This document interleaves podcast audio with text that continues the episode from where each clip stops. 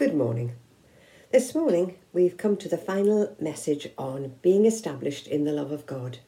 Over these last few weeks, we've looked at knowing God, listening to God, talking to God, serving, and last week, walking with God. And today we're looking at sharing God.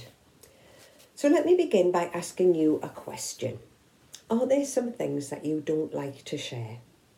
Anything that you would find difficult to share with others?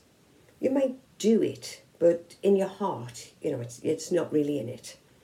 You're reluctant. Now, during this past year of lockdown, I've done a lot of baking, and my neighbours and friends and family would tell you that I've happily shared with them scones and cakes and biscuits and pies.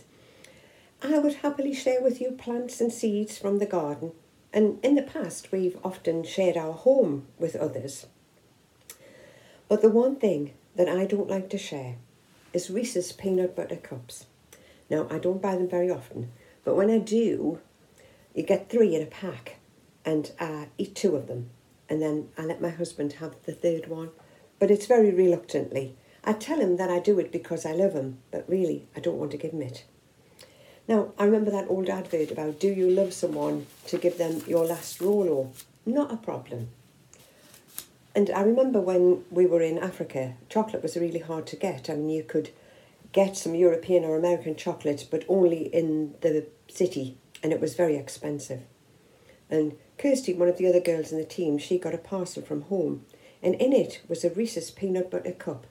And she cut it into tiny little pieces so that we all got a little taste of it. Now, that was good sharing, and I've not forgotten it.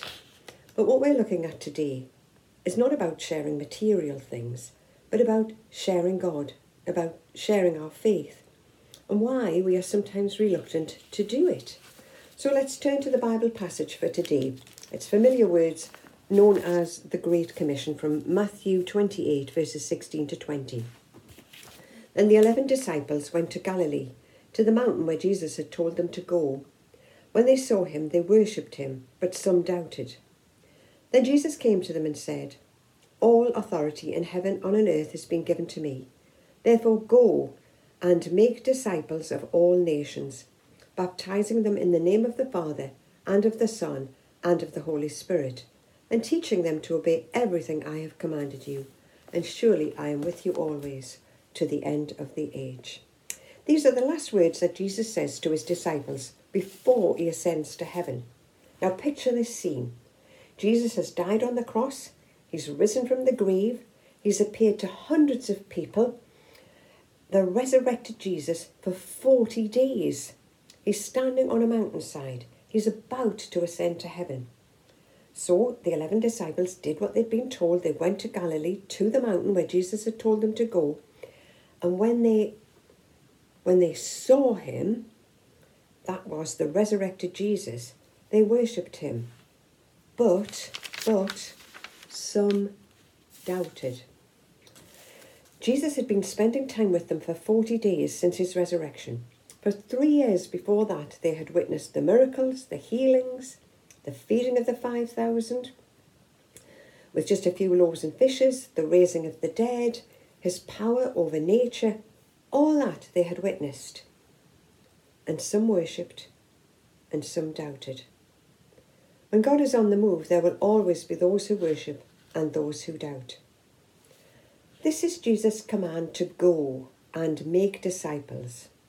If I had started off this morning by saying we were having a talk on evangelism, I know that there are some people who would have switched off. Oh, evangelism, not my gift.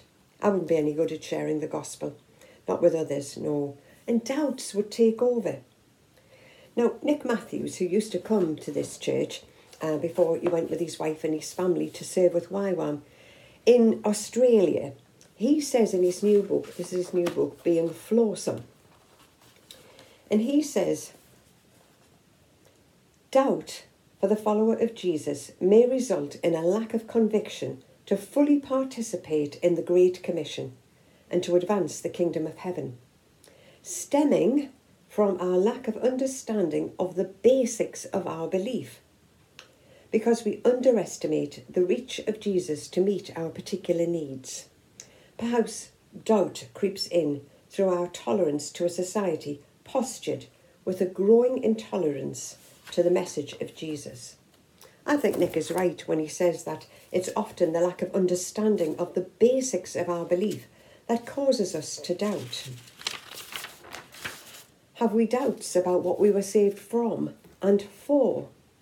Do we really believe that our friends and family who have not yet trusted in Jesus for their salvation will be headed for an eternity spent without God and all that is good? Doubt holds us back from obeying the command of our King. We've forgotten his promise to always be with us. Now, we are not all called to be evangelists, but we are all called to be witnesses. We are called to share what God has done for us in Christ Jesus. We are called to share with others the grace of God who has saved us by giving us his Son. When Jesus died on the cross, he took the punishment for our sins, for yours and for mine. He took them unto himself. And by rising from the dead, he proved that he does have all authority in heaven and on earth. My husband and I used to like the television series Star Trek, the Starship Enterprise, captained by James T. Kirk and then Jean Luc Picard. Its mission was to explore strange new worlds, to seek out new life and new civilizations, to boldly go where no man has gone before. And during the series, the Prime Directive was often mentioned. It was the first and foremost command.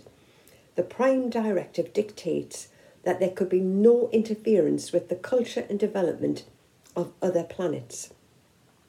The crew of the Enterprise were absolutely forbidden to share their advanced knowledge with more primitive people groups.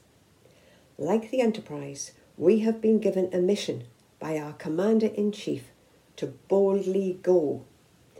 But unlike them, we have a directive to share our knowledge, to share our knowledge of God, our knowledge of His saving grace, knowledge that will alter society, knowledge that will change individual lives. We are told to go. Now, it might just be next door or across the street. Go and make disciples. It may even be within our own family. I remember years ago when, as a church, we looked together at Rick Warren's book, The Purpose Driven Life. And in that, he said that everyone should experience an overseas mission at least once in their life. And I recall thinking, hmm, there's no way I'm doing that, no chance. I don't like to travel. I'm really a home bird, only to find myself some years later going off to Africa for a year with Mercy Ships. Now, if we're putting into practice the things that we've learned over these last few weeks, getting to know God more, talking and walking with Him, listening for His voice, and being willing to serve, then I'm sure that He will just drop into our minds those names and ideas into our minds that He wants us to reach out to. Now, verse 19 here says that we are called to make disciples. And Brian Bell says that a disciple is a believer who lovingly follows Jesus and intentionally helps others to follow him. A disciple is someone who has met, who knows, and who is following Jesus. Now, here we find that Jesus is about to ascend into heaven. This is the last thing that he says. This was the culmination of his time on earth. He could have talked about anything, but he gives this as his last command before he returns to his Father Go and make disciples of all nations, baptizing them in the name of the Father and of the Son and of the Holy Spirit, and teaching them to obey everything I have commanded you. Now, the thing that struck me here was who is Jesus telling the disciples to go to? It was them. Who are they supposed to make disciples of? It's them. Who are they supposed to baptize? Them. Who are they supposed to teach? Them. Who are them? That's bad grammar. However, you used to be in the them category before you were saved. But after we put our trust in Jesus, we became part of His family. Wherever you go, in your street, your workplace, school, college, there are always people who don't know about the Lord Jesus. Reaching out to them is our mission. We are the church and we are called to love them. There is no plan B. If you are a follower of Jesus, you're the hope of the world. And certainly, let's be honest, the world could use some hope just now. But perhaps, perhaps it's not so much doubt as disappointment that holds you back. You've prayed for loved ones, as have I, for years, and they still haven't become followers of Jesus, and they never seem to be any further on the path. You've shared your faith with colleagues, friends, family, and neighbours, but it just seems like nobody's interested. Perhaps you feel disheartened and think that you might as well stop trying. When I was asked to step in and, and bring this morning's message, I saw what the subject was, and my immediate thought was, well, this is not something that I've had a lot of success at. When I first became a follower of Jesus, very shortly afterwards, my daughters, my husband, my parents, they, they were all saved, for which I am forever grateful. But that was back in 1983. And since then, apart from one other family member and a, a few folk who responded when we were at the fold, there, there hasn't been much response. When we went to Africa and were part of a mission team, I expected God to do great things. After all, I was only there because he told me to go. So there had to be a purpose. Um, the team that I was working with were empowering women. Uh, we taught them beekeeping and snail rearing and rabbit rearing and uh, mushroom growing. And hundreds of women came for this training. But I was given sole responsibility for a particular small group of women. They were called the deprived single mothers of Tema Newtown. Now, that self given name will tell you all you need to know about their feelings of self worth. Most of them earned their living by smoking fish and selling it in the market. Mostly they hadn't been given much education, so they didn't speak English. I had an interpreter called Elsie. Now, the women did do their proper formal training in running a business and how to um, market these things. But I, I wanted to build relationships and to bring some joy into their lives. Now, God is very creative, and I'm sure I wouldn't have thought of this by myself. I taught this little group of women to play prize bingo for small prizes like bars of soap. And at our weekly meetings, we sat on the ground in the dust, and with Elsie's help, we played bingo. And we laughed and we had fun. And for an hour, their lives were brightened, and I loved being with them. Did anyone become a disciple? Did anyone choose to follow Jesus? Not that I know of. But I do think that God smiled, and it was a step on the journey. When I returned from Africa, the Lord led me to start a cafe style outreach for women. A team of us did that every month for 10 years. As a group, we shared our faith with many women and had lots of fun presenting the gospel through video clips and discussions and quizzes.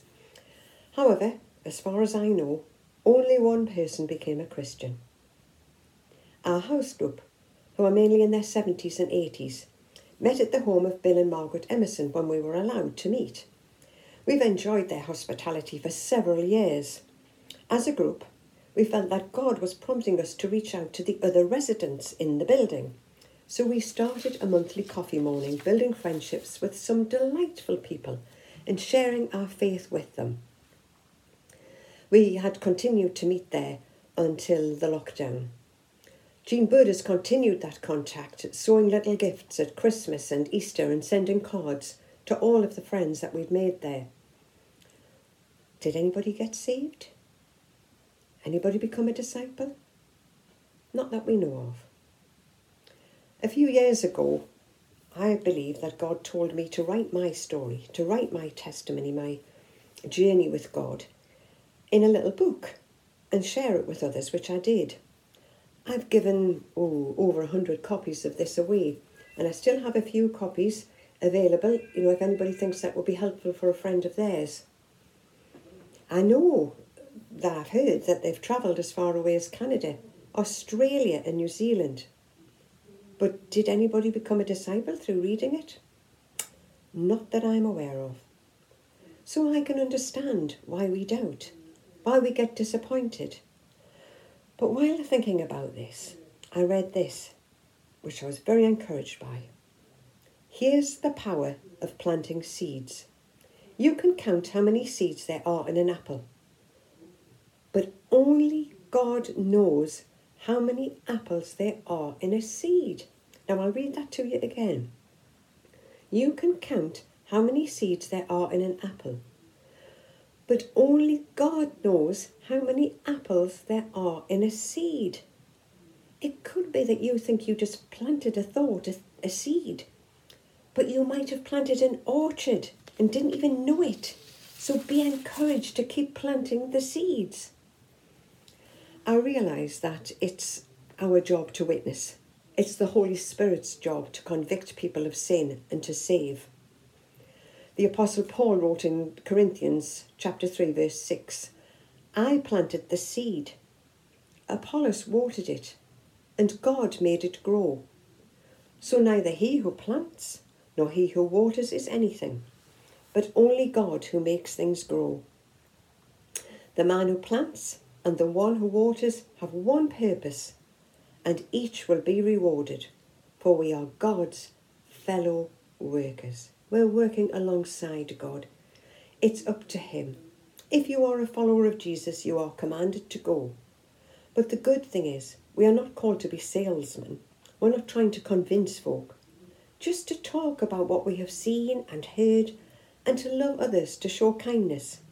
In the book of James, he writes, What good is it, my brother, if a man claims to have faith but has no deeds? Can such faith save him? Suppose a brother or a sister uh, is without clothes or daily food. If anyone says to him, Go, I wish you well, keep warm and well fed, but does nothing about his physical needs, what good is it? In the same way, faith by itself, if not accompanied by action, is dead. If we are to share our faith with those around us, they need to feel that we care about them, that we are interested in their problems.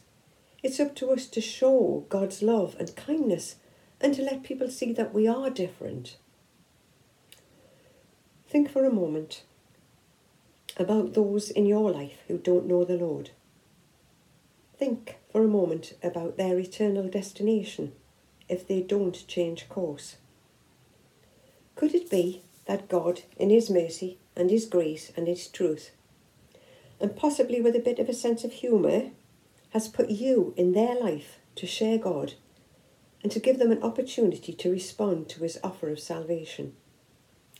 So let me encourage you this morning not to allow doubts about your ability to be an effective witness slow you down. Remember, his, Jesus has promised to be with us.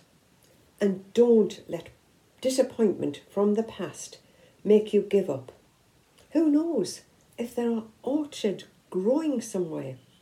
Just keep loving those around you, being a witness to the mercy of our loving Father, and let God do his work. May the Lord bless you today.